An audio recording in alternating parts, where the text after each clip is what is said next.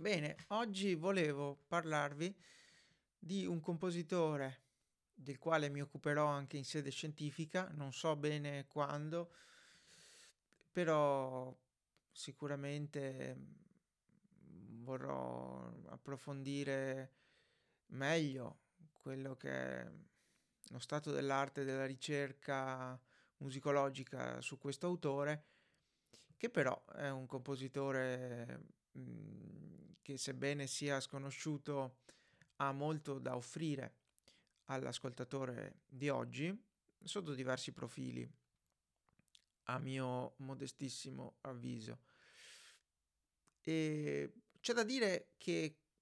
come per la stragrande maggioranza di autori mh, mm, che ormai co- possono compiere 300 o 400 anni, insomma, eh, abbiamo notizie eh, piuttosto frammentarie e lacunose e quindi mh, mm, si naviga un po' nella nebbia. I musicologi navigano nella nebbia, navigano nella nebbia i filologi e quindi eh, la situazione non è affatto facile per uno studioso della musica perché ci sono tutti questi dati documentali che mh, e sono intanto insufficienti per poter tratteggiare una biografia che sia soddisfacente, per poter mettere in luce un po' quali sono le caratteristiche a livello umano del personaggio che si sta studiando, no? del musicista in questo caso. E poi, mh, d'altro canto, i, i, i dati documentali dal punto di vista musicale sono molto scarsi, abbiamo dei manoscritti che però sono difficilmente attribuibili. Infatti qualche studioso si è appunto occupato del conflitto di attribuzione per molte opere, insomma, che riguardano quest'epoca. Mm, faccio presente che insomma il compositore di cui voglio parlare è mm, Domenico Albertis. Perfino sulle date di nascita e di morte esistono um, diverse possibilità, insomma, non, non, abbiamo certezze nemmeno per quel che riguarda la data di nascita. Però, insomma, giusto per collocare um, abbastanza bene, insomma, con una precisione eh, piuttosto nulla, però, insomma, eh, per collocare per collocare almeno storicamente il, il musicista di cui mi voglio occupare, ecco, alcuni studiosi ritengono che possa essere nato attorno al 1710 a Venezia ed essere morto uh, attorno al 1740 a Roma. È un compositore mm, molto interessante perché è autore di sonate per uh, clavicembalo. E è autore anche di un'opera, insomma,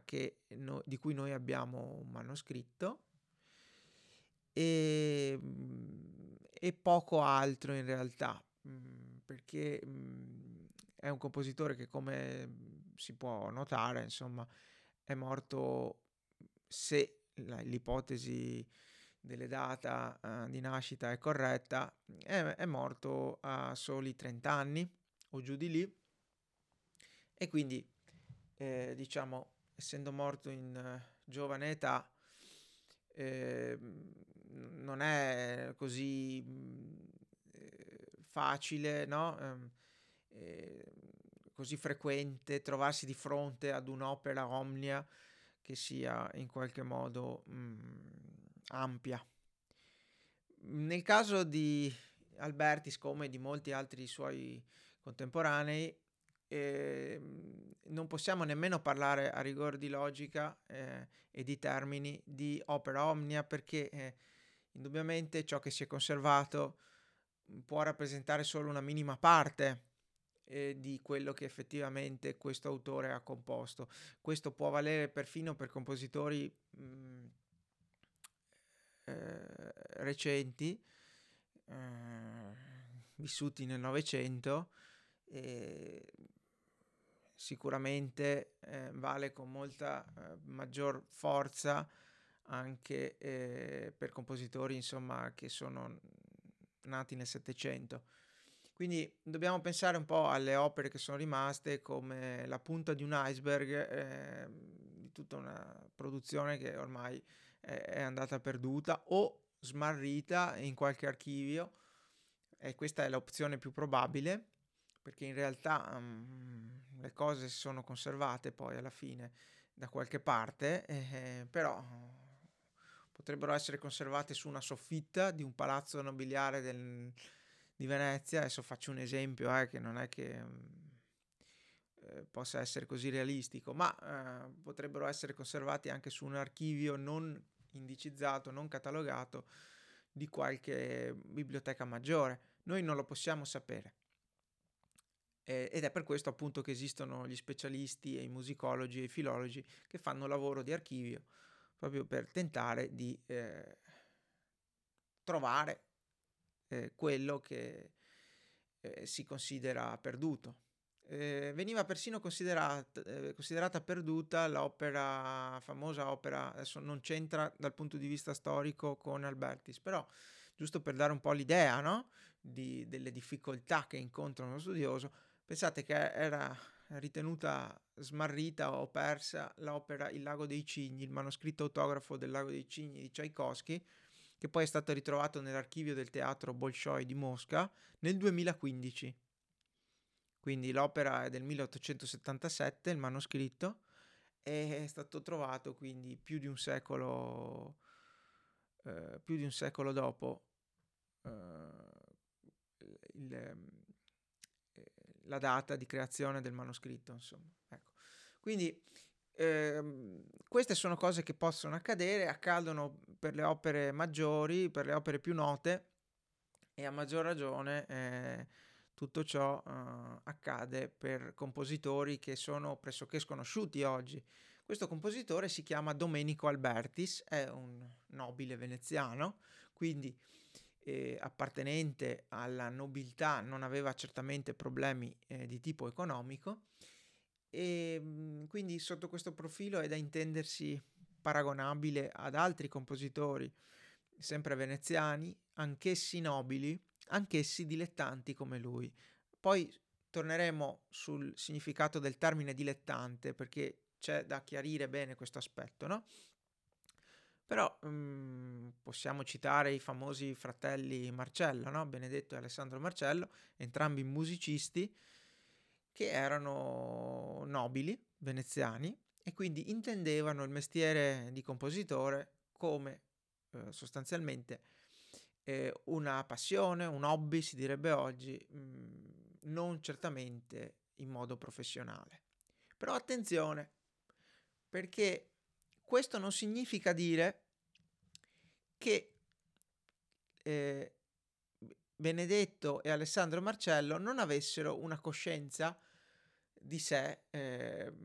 piuttosto, piuttosto ben sviluppata, diciamo, cioè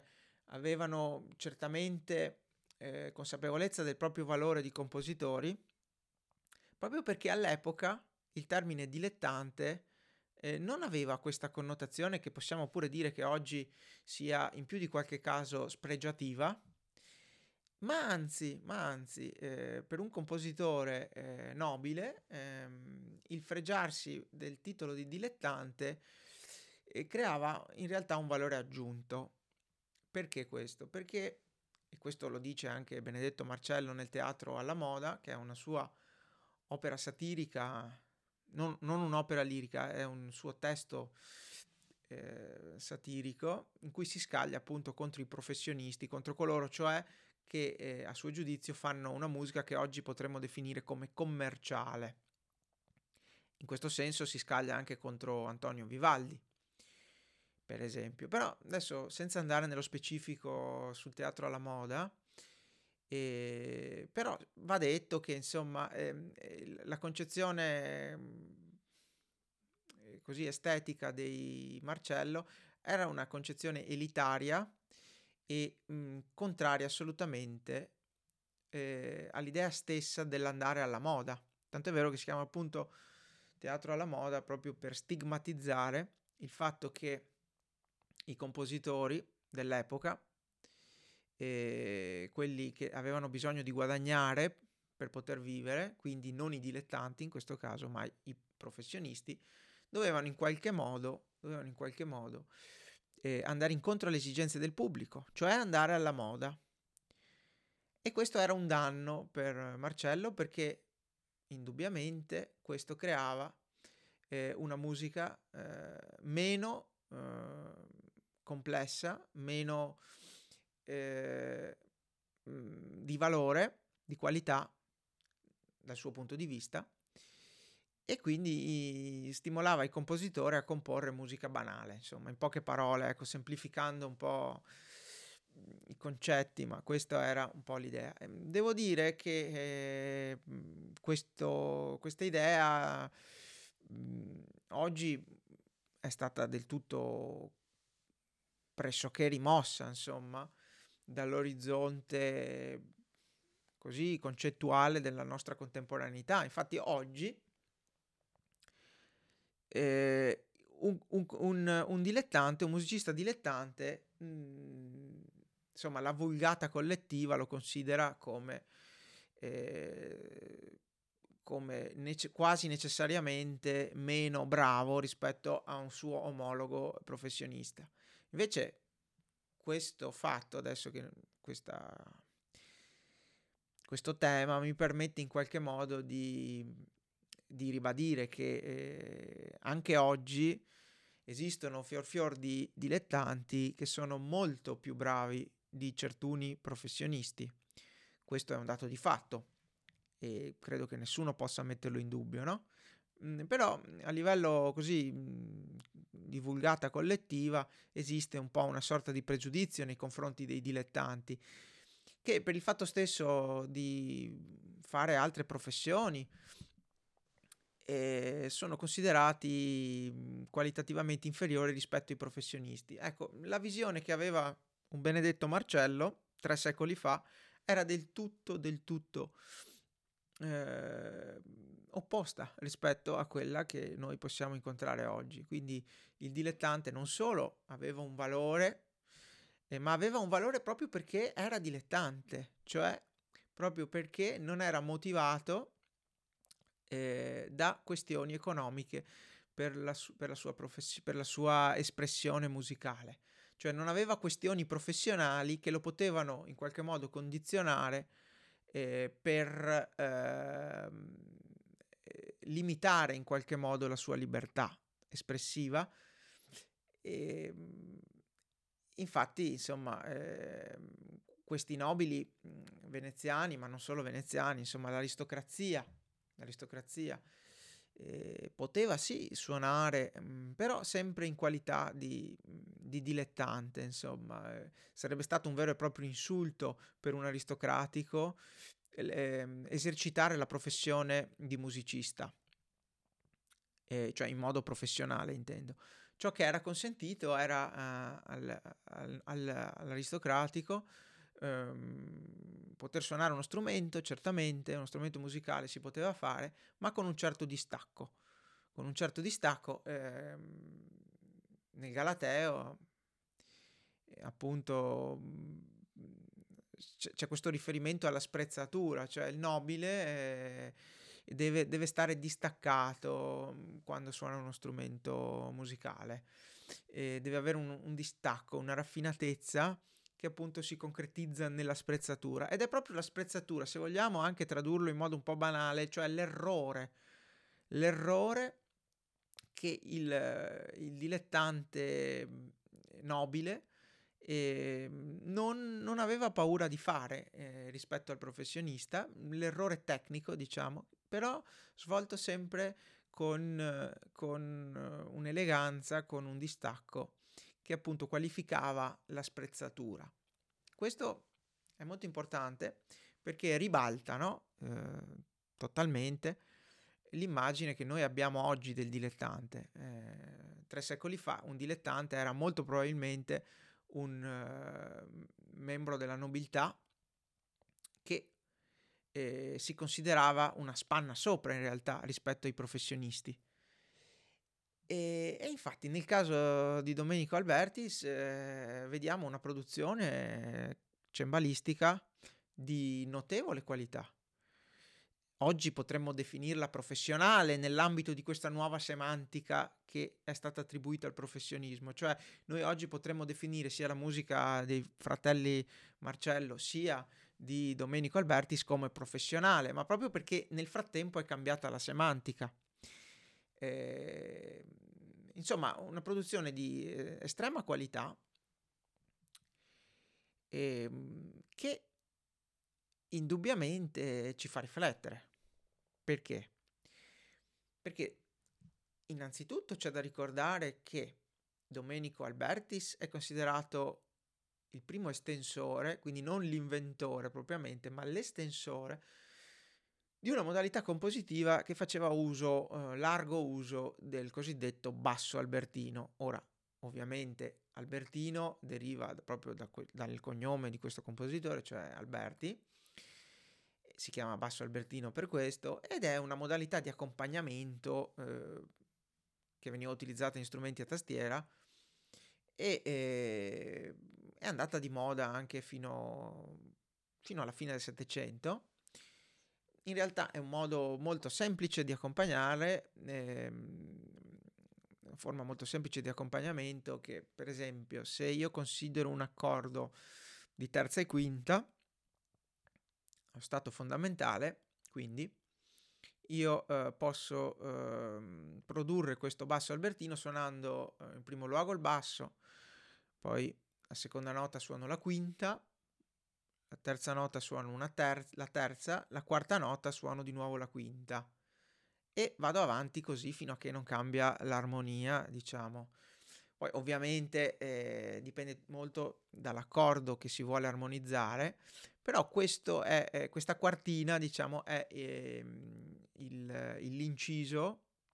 l'inciso che viene ripetuto, insomma, eh, che sta alla base proprio uh, del, del basso albertino di questa modalità, come vedete molto, molto semplice, che si ritrova poi anche in uh, composizioni dello stesso Mozart. Pensiamo alla sonata K545 in Do maggiore di Mozart, dove appunto si ritrova questa modalità di basso albertino. E, ehm, bisogna dire che su queste sonate eh,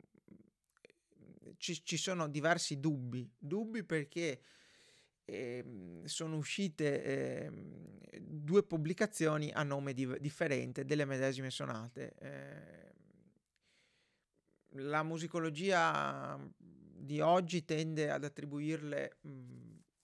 a Domenico Alberti, però